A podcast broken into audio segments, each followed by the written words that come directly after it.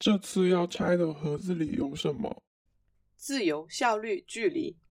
为什么会有这期节目？因为在互联网世界的交流好像变得越来越困难，我们来回看一下以前的交流方式。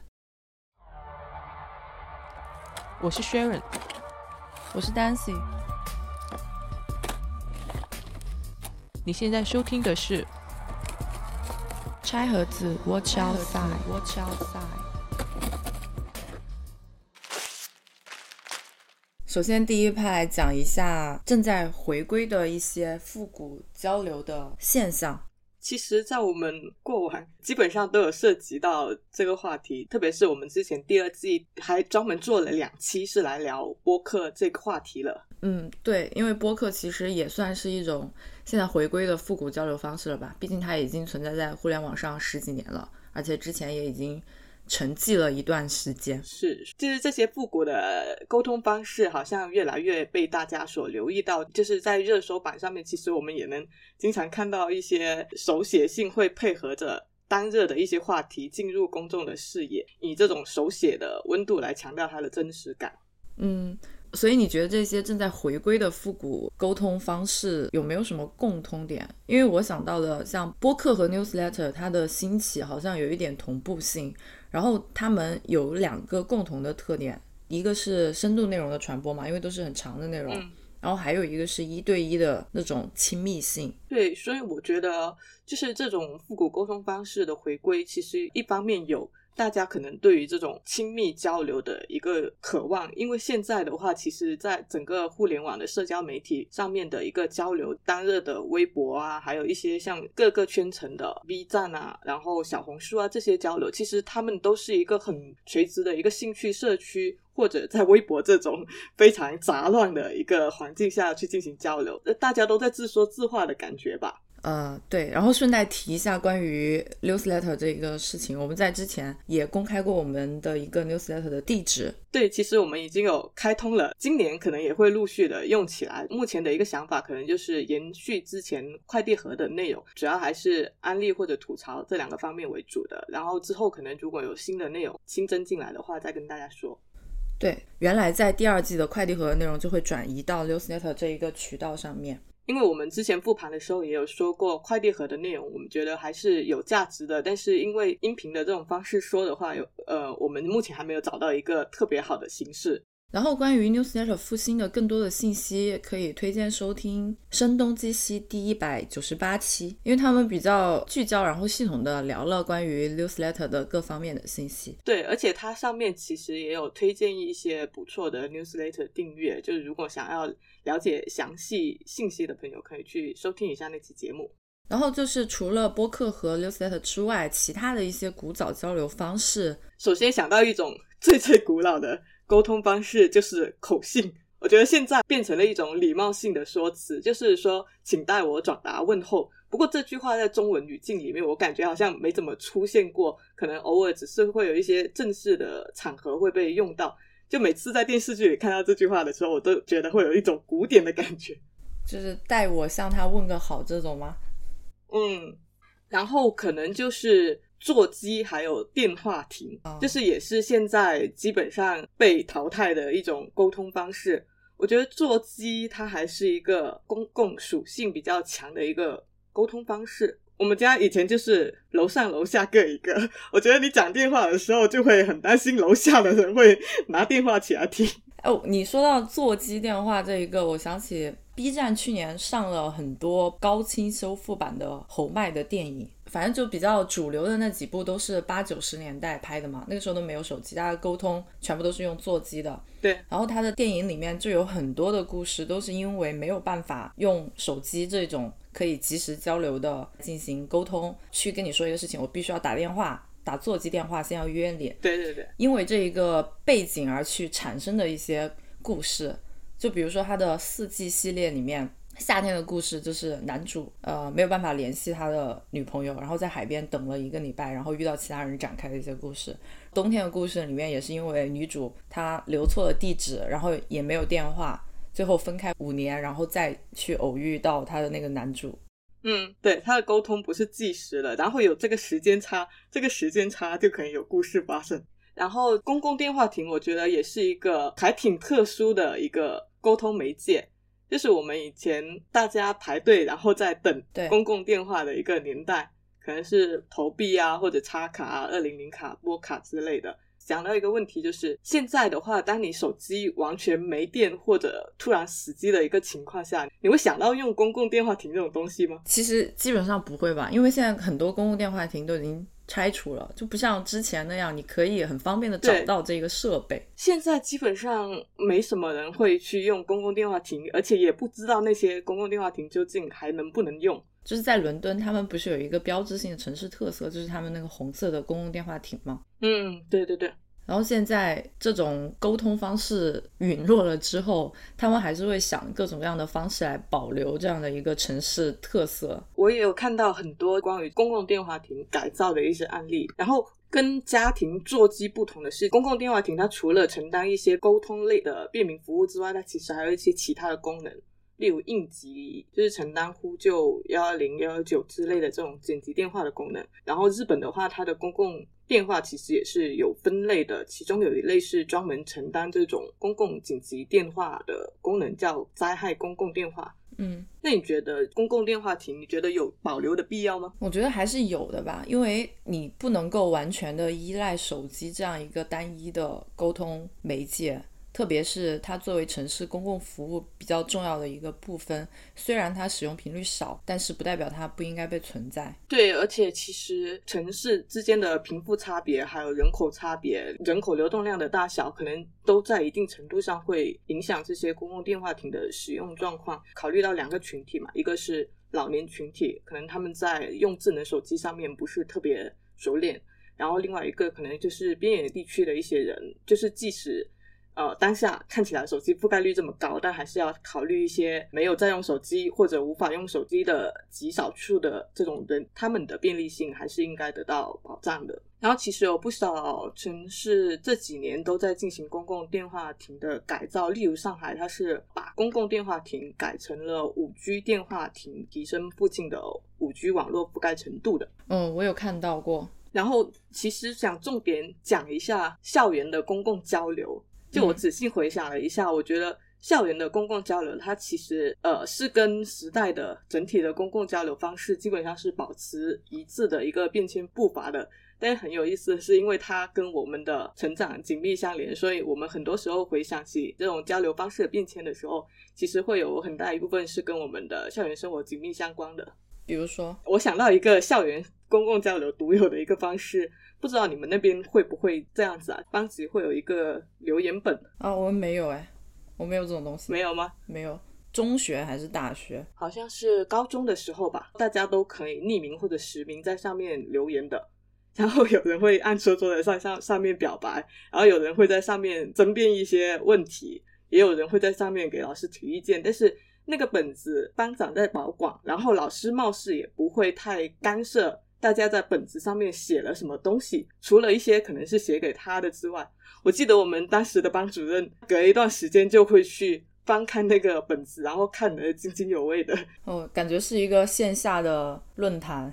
对，我觉得还挺有意思的。班主任还有那些老师，他们他们可能也知道你们，我有人会在上面表白啊什么的，但是他不会干涉，还挺好的一个氛围。嗯，但是如果只是班级的话，其实它的怎么说娱乐性可能更高一点，因为你如果只是一个班级内的，你要做到匿名，感觉应该不太可能，因为每个人的手写字迹大家应该都是很熟悉的，对对，所以大家就会猜这个是谁写的。我们没有这种东西。第一次听说，然后是写信，这个应该就比较普遍了。对，写写信和传小纸条算是我们这一代人的共同记忆。传小 纸条，不知道现在学生还传不传小纸条？估计每个人都有个手机。然后写信这个事情，其实我觉得好像是挺早就开始。我好像没没上学就已经开始在写信了。对，这一个习惯还保留了挺久的，就和写明信片一样。我在大学期间还经常写明信片。就我自己经历啊，我最早开始写信应该是小时候跟邻居的发小一起玩的时候，小朋友之间会有吵架的时候，小孩子吵完架之后可能就会不互相不理睬，然后有谁想要开始缓和关系，就会托其他小伙伴给对方捎一封信，然后信的内容就很简单了，可能是有模有样的道一句歉，然后就是一来一回的说一些俏皮话什么的。再见面的时候，大家就很自然的玩在一起，然后事情就翻篇了。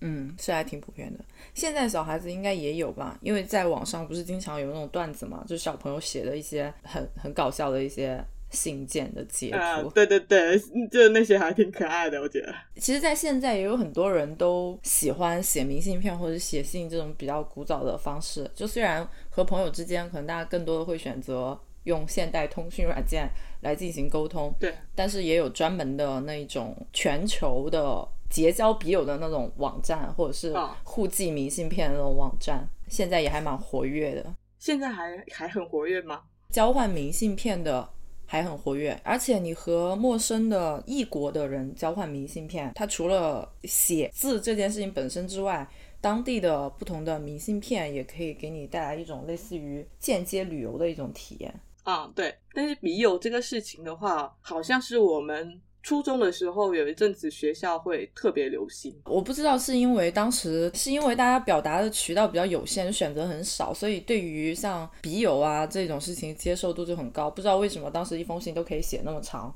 是的，特别夸张。然后还有一个就是广播站，估计都经历过。对，我还蛮喜欢校园广播站的点歌服务的。哎，但我们没有点歌服务呀，我们都自己放歌。哎，你们没有吗？哦，我们觉得那是挺有仪式感的一件事情。有人会用它送生日或者节日祝福，也有人会在上面暗戳戳表白，或者说一些重要的时刻、离别之类的会点歌赠言。我感觉你们学校的风气比我们学校开放一些啊，我们学校不可能发送这种东西的。然后就是 BBS 时代了，嗯，BBS 应该是所有人都经历过的了，不，我们这一代的所有人都经历过。也是很多人都无比缅怀的一个时代。嗯，你你会在上面很活跃吗？然后你们是匿名的还是实名的？其实到了我们的时候，我觉得 BBS 已经失去生命力了。基本上是在零四年之后，它就出印了相应的校园网络管理政策嘛。基本上每个人都要实名制注册。它最辉煌的时候，应该是之前北大跟清华那个什么水木清华跟北大未名那几个 BBS 就特别有名嘛。嗯，在我们上大学的时候，因为校内网已经开始出来了，大家的更多的交流是在上面。但是校内网的感觉就比之前要失去生命力很多，有领导管理的。最早期的那些校园 BBS 基本上都是高校学生自己运营的，然后就到了漂流瓶的时代，什么漂流瓶啊？就是 QQ 时代的漂流瓶啊，哦，就开始打开这种陌生交友，然后和随机交友的这种。没有啊，陌生交友和随机交友方式最早的不是聊天室吗？拨号上网的时候就有聊天室。但是其实聊天室可能会更早期一点，我好像没怎么经历过。我经历过，我在小学的时候登过聊天室。一开始上网的时候，就是经历那种很原始的聊天室和论坛。我前几天在豆瓣看到有人提及了一个古早时代的聊天网站，叫蝌蚪互动聊天室。它其实也就是早期聊天室的那种思路，就非常随机而盲目。但是它的画风还蛮可爱的，就是你进入网站之后，它整个网站都是全黑的。你就会化身一只匿名的小小蝌蚪，然后在里边漫游。但是那种聊天方式就非常的随机而盲目，是一对一的吗？不是一对一，它是一个大大的一个空间，有点类似进入一张地图的感觉。然后那些小蝌蚪在上面游来游去。哦，所以它就是一个呃，你打字了之后，你的这个蝌蚪的形象上面就会弹出来一句话，这样子。对古早聊天式的思路，但是换了一个展现形式。对，但是现在还是有人上去玩。然后想到的是，微博时代出现校园树洞，但是我觉得不太有意思。因为在这个之后，就是我们现在所熟悉的这一些沟通方式了。对我想起来的话，觉得微博它也是蛮蛮可惜的，它其实是比微信更早拿到熟人社交这张名片的。我记得当时上大学的时候，身边有不少的人，基本上都是在微博上面互动的。你有印象吗？我有印象，当时都是通过校内和微博是比较高频的交流方式。但是微信抢占了移动端的。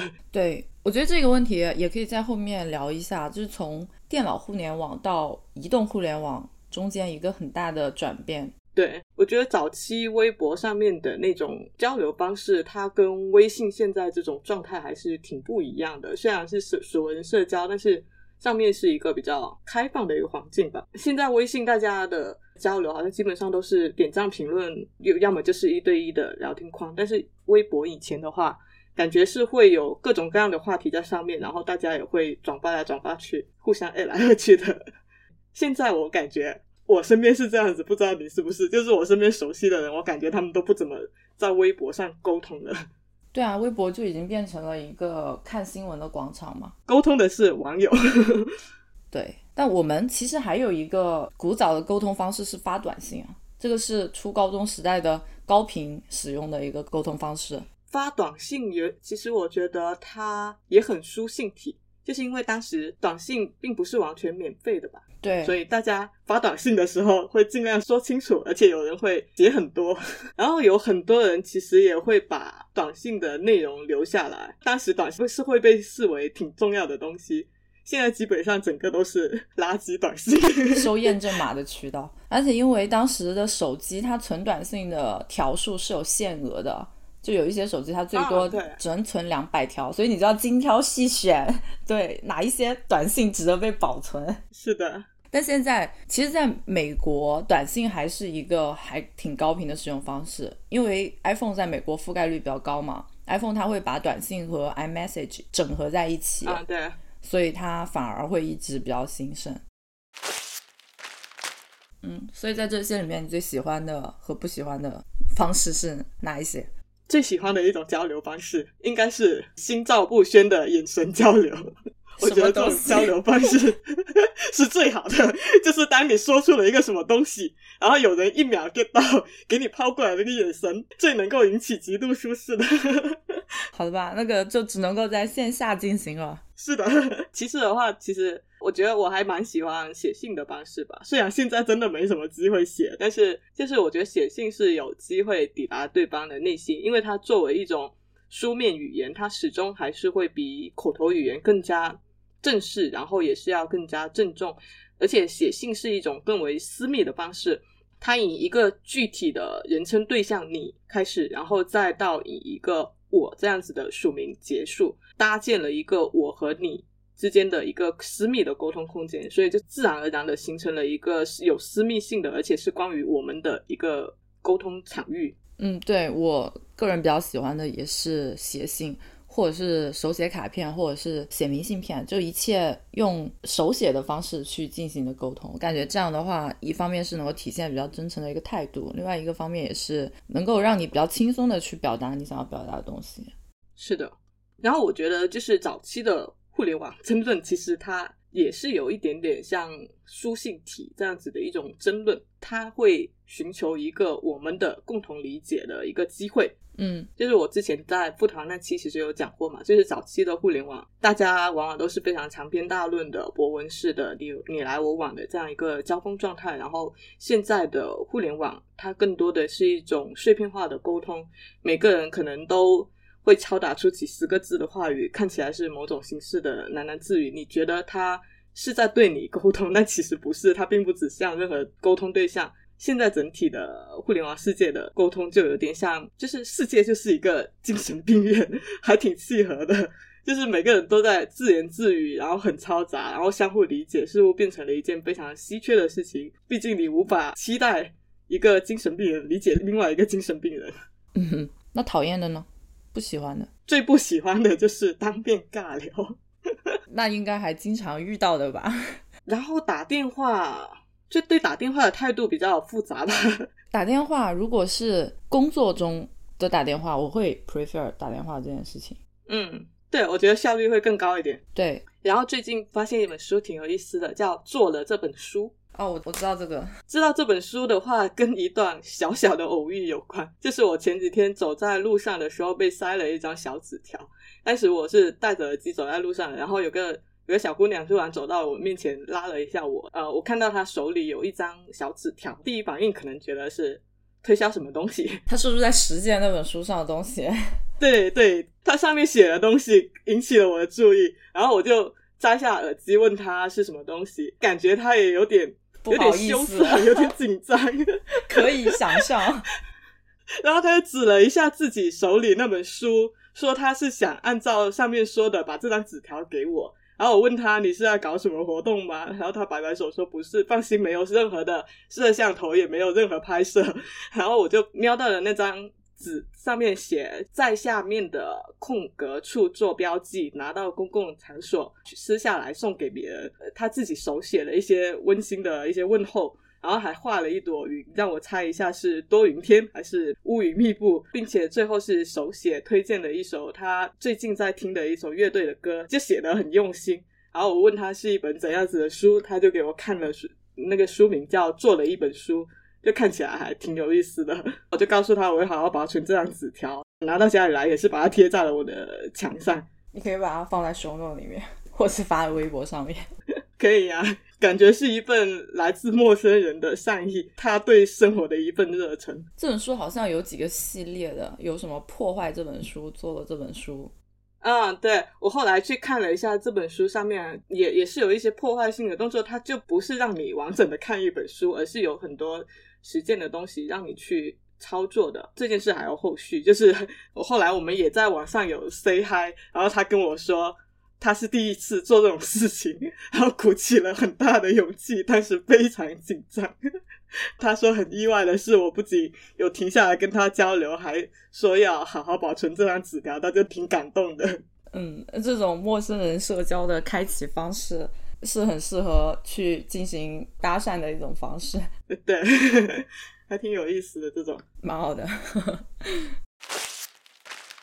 然后回溯完我们印象中所有的古早交流方式，现在可以来聊一下，像这些交流方式，他们被抛弃的原因，以及他们现在回归的原因都有哪一些？被抛弃的原因开始说起吧。首先一个就是效率低下，嗯科技的重要意义之一就是提升效率。毫无疑问，这些古早的交流方式都是太过损耗时间才被淘汰的。嗯，反正现在就是一个效率至上的社会嘛。是的。第二个就是刚刚说的社恐吧，躲避尴尬的冲突的现场，不太愿意进行面对面的交流，所以大家会慢慢的从这种面对面或者说打电话变成微信上面的沟通。从更直接的沟通变成越来越间接、越来越隐藏、回避的这种沟通。然后还有一个就是耐心不足，因为现在其实是一个碎片化的获取信息的方式嘛，所以就导致了太长不看这种耐心不足的现象。我觉得也是书信沟通被抛弃的原因之一吧。还有一个，我是觉得是广度不足。嗯古早的沟通可能是呃停留在熟人之间的一个沟通，你不大有机会可以以非近身的方式去抵达一个完全陌生的人。互联网，我觉得沟通的重要意义是打破了这种社交壁垒。嗯，还有一个就是现在这种巨头平台的垄断吧，因为你自己的生活越来越被包裹在你的手机移动互联网的几个平台上面。比如说你交流一定会习越来越习惯用微信，点外卖也就是那两个软件，就是他们已经渗透进了你生活的各个方面。怎么说一种被动的选择吧，它不是主动的，是一种被动的无可奈何的选择。所以那与之对应的，他们现在回归的原因，其实也可以和之前那一些被抛弃的原因一一对应应起来，对，就比如对抗对高效率的追逐，所以我们现在反而想要去进行一些慢节奏的沟通。是就是对自由交流的渴望，其实就是为了躲避监管。对，可以说，我们刚刚说的所有的平台都渗透进了我们的生活，但所有的平台的账号其实并不真正属于我们。所以，对于自己在平台上面发布的内容，你并没有真正意义上的主权。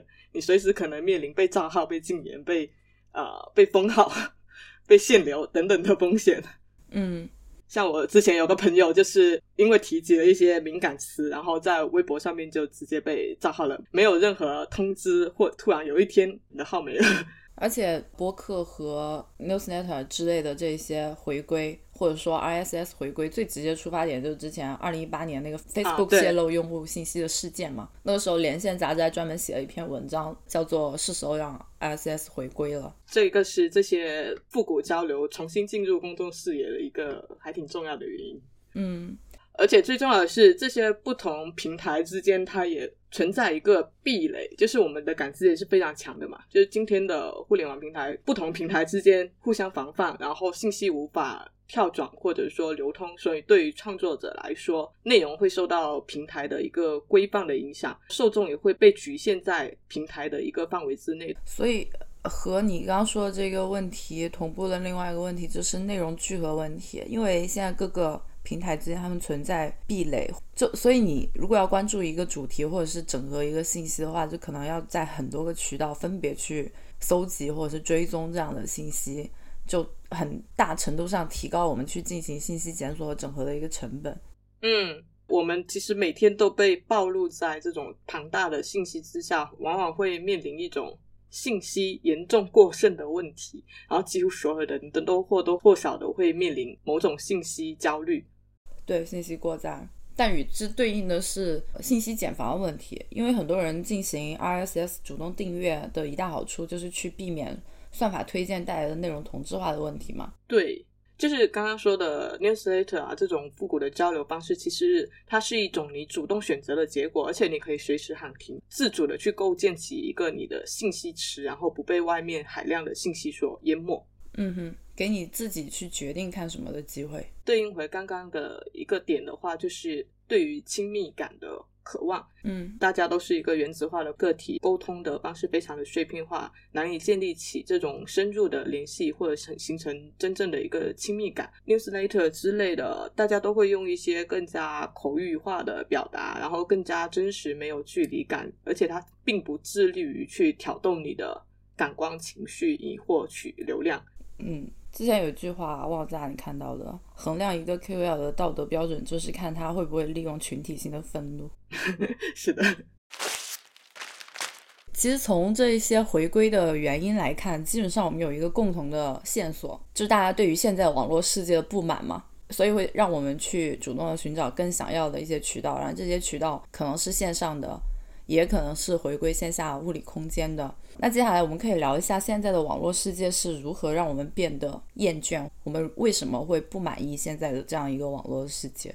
嗯，其实最初的时候，互联网刚发展起来的时候，它就是一块蛮荒之地嘛，大家都不知道它可以干什么，所以那时候的万维网确实是有一万个维度的 畅想。最初的这批生产力其实都是在围绕我们的生活需求去把互联网的。运用场景做细的，可以看到我们现在整体的衣食住行、娱乐、社交等等，基本上都有一套非常对应的成熟的方案。问题在于，当前这些互联网的场景几乎都是被手握资本或者是有开发能力的人所占有的，因为他们提供了一揽子服务，它不是一个工具服务，所以是这些平台拥有的人，而不是人去拥有平台。嗯，万维网它最开始的时候本来就是一个去中心化的设计。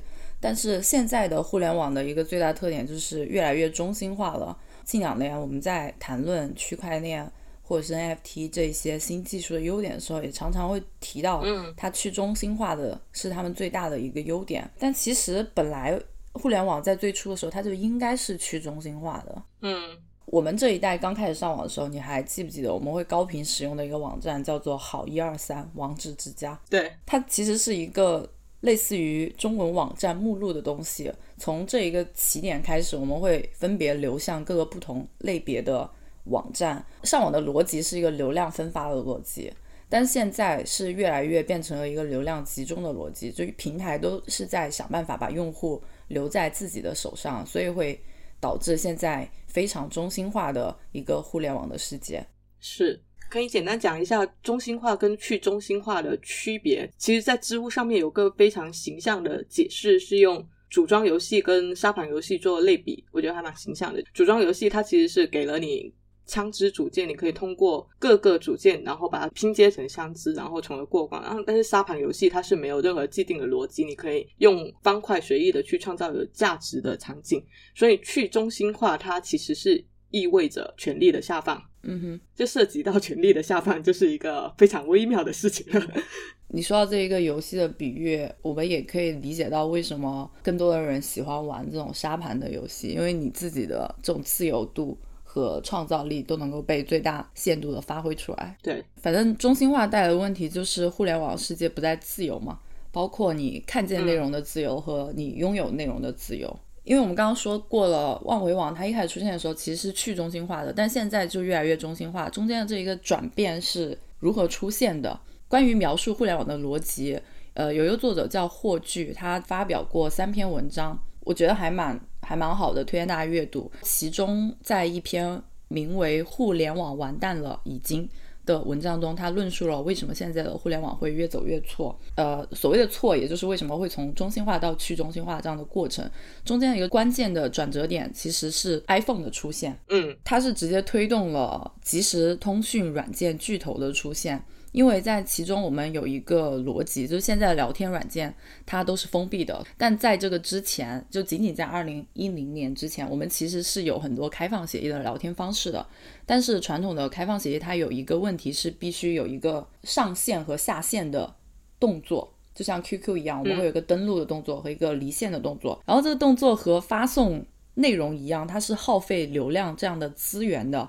所以早期的智能手机上面。我们会有一个后台的进程，但是 iPhone 为了提高手机的运行效率，提高它的待机时间，进行了优化，就是去掉了后台这一个概念。这一个操作就是使得传统的有上线和下线这个状态的聊天开放协议都没有办法使用。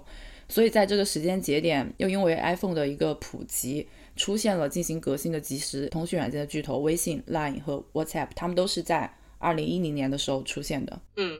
然后，智能手机带来的另外一个转变，就是去掉了我们电脑上上网所必须要的网址，就 URL 的地址这样的一个概念。我们在电脑上上网的基石就是这样一个个地址嘛，在浏览器上，我们可以很方便的在各个网址之间进行跳转。但是在智能手机上面，移动互联网的基石是互相独立的单个的一个个的 App，它是没有办法互相，呃，像电脑上面这样子方便的跳转的。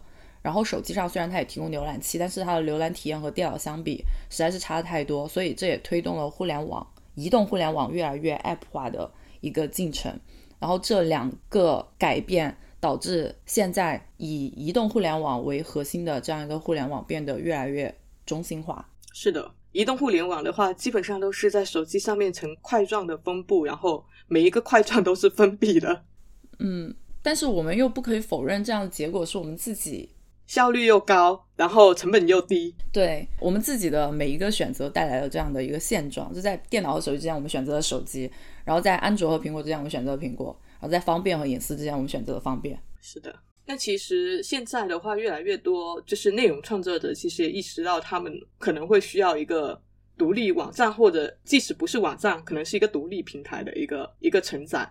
就当做内容备份也好。其实这几年有很多新品牌，或特别是国外的品牌，他们都会很有意识的去搭建一个属于自己的品牌官网，嗯，然后以订阅的形式去跟消费者之间产生联系。因为其实对于品牌来说也是同理，你的一切流量如果都压注在天猫、淘宝、京东这些平台的话，其实也是相当没有保障的事情。之前可能一些涉及到。意识形态问题的品牌啊，会被在电商平台全面的给下架。这个时候，这些品牌也会意识到，如果没有自己的一个独立品牌渠道，也是一件相当危险的事情。品牌的网站它相对来说还是比较好操作，因为有品牌它自己有这样的预算在背后嘛。但是，呃，与之相对的是，作为内容创造者，就是个人的创造者，刚刚说到品牌和个人越来越少去选择做自己的独立网站，而是。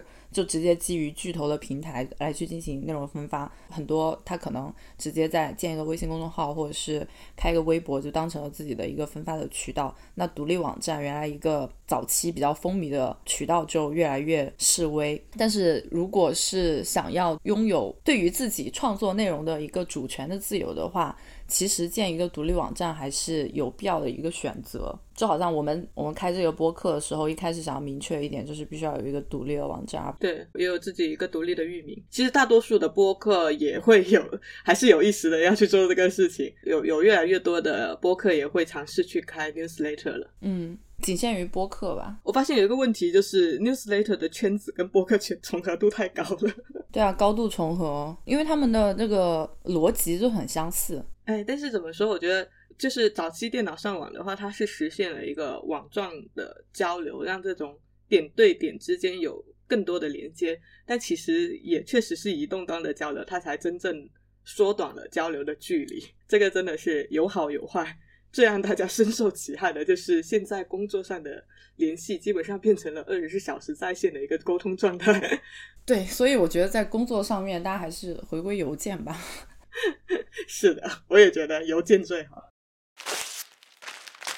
那最后我们说一下理想的交流方式这一块吧。我觉得我期待的，如果是一对一这种交流方式，我期待的是一种更加坦诚，然后更加私密的一个沟通方式。我觉得现在的就是网络上大行其道，大家看得津津有味的捡手机文学，还挺让人恐慌的。它涉及到的其实就是聊天记录泄露的问题。然后我就觉得这种。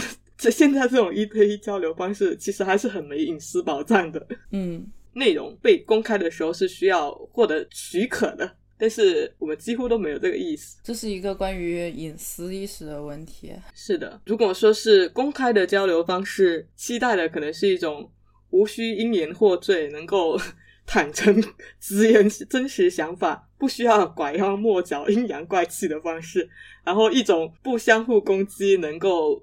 耐心倾听不同意见，然后对偏见和误会都能够更加友好的沟通方式，一种能够更加鼓励你去阐述一个完整观点、深入剖析问题，而不是三言两语进行喊口号的一个沟通方式。应该找不到这样的交流方式，这样的工具。对啊，所以就是只能选择线下。所以我怀疑是否存在这样一个理想的交流方式。其实我我在想这个问题的时候，呃，我想到的也是互联网的历史进程的这样一个问题。然后我刚我提到的霍炬他在个人公众号发表的文章，另外一篇推荐大家阅读的呢，是一个他关于科普暗网的一篇文章。这个之前也在有一段时间被讨论。对，因为暗网这个东西吧，在中文语境也不光是中文语境，其实国外语境下面也被妖魔化了很多。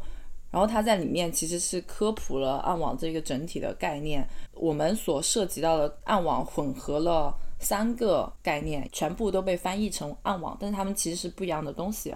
流传的一些很高阅读量和点击量的文章里面，因为都是以猎奇的态度去。对暗网进行介绍嘛？但其实暗网本身没有那么没有那么神奇。真实的暗网世界可能是我们能够进行更加自由和更加隐秘的一个沟通方式的一个解决渠道。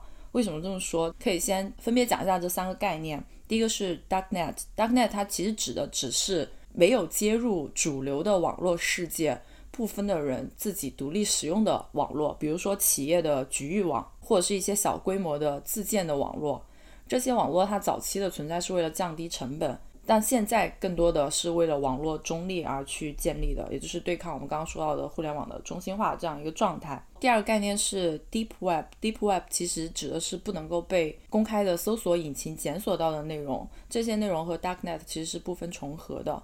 然后，呃，我们手机移动互联网时代，因为 App 的内容都是封闭的嘛，App 的发展让这些内容也越来越多，然后这也是搜索引擎它逐渐式微的一部分的原因。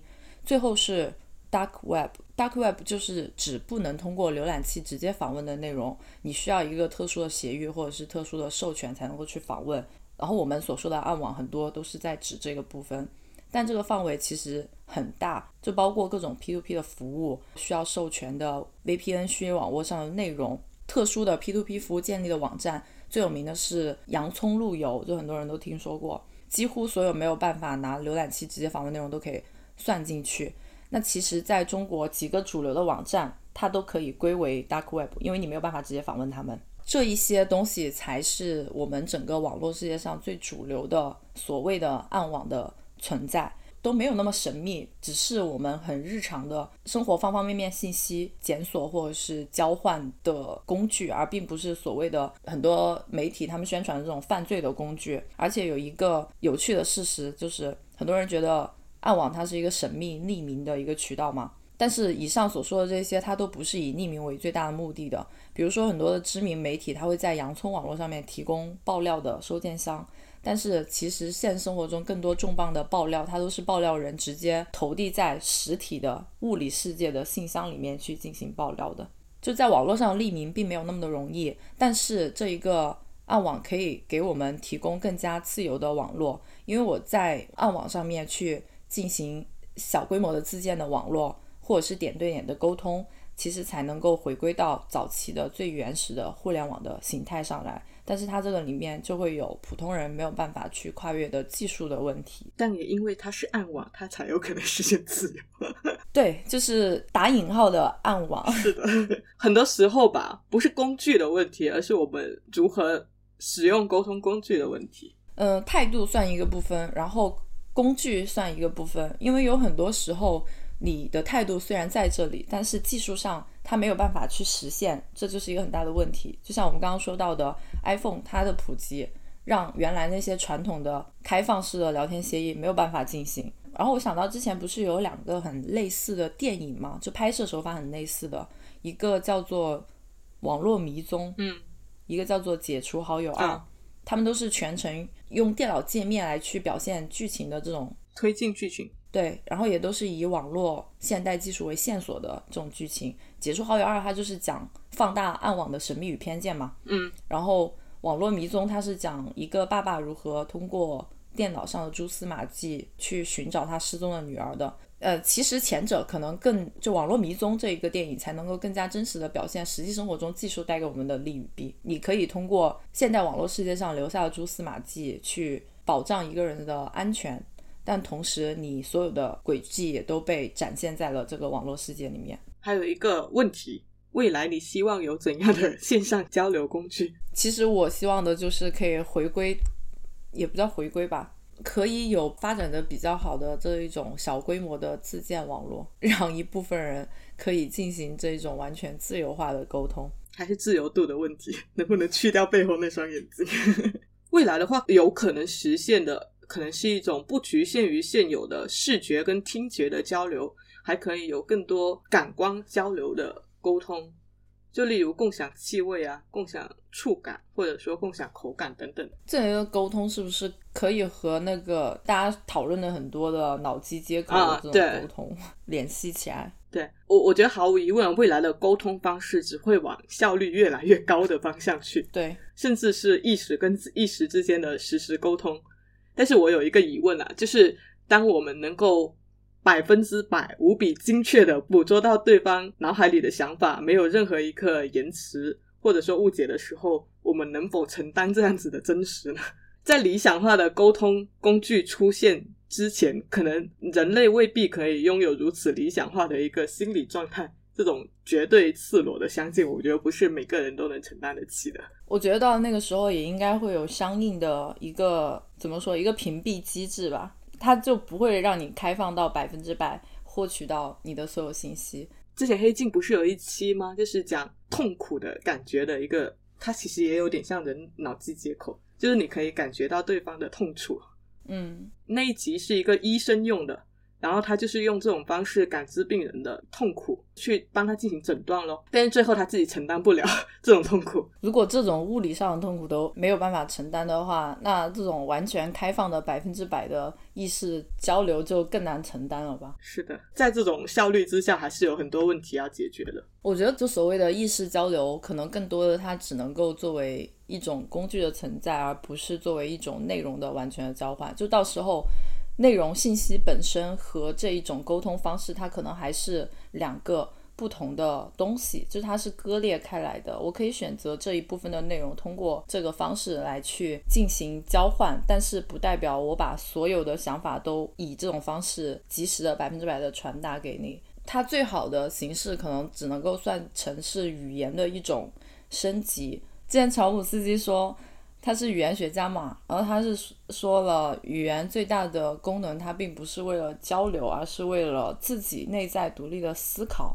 而存在的。嗯，所以其实对于交流来说，语言并不是一个最最高效或者是最好的一个工具。所以说，意识交流这件事情更多的是一种工具，而不是一个内容的载体吧。互联网一开始的设计是联网了之后，我可以直接找到你，而不是通过一个运营商，再通过一个聊天软件，我才能找到你。一篇文章的网络流通是发布了之后，每个人点开都能够在我的设备上留存一份，而不是今天我点开能看到，明天就看不到了。在互联网上发布任何内容，我的预设是它属于我，而不是明天它可能就消失不见了。那技术是很有魅力，但技术永远有它的门槛。当这些事情都不在现实的时候，去回溯更有可控性的现实世界，也是一种选择交流的方式。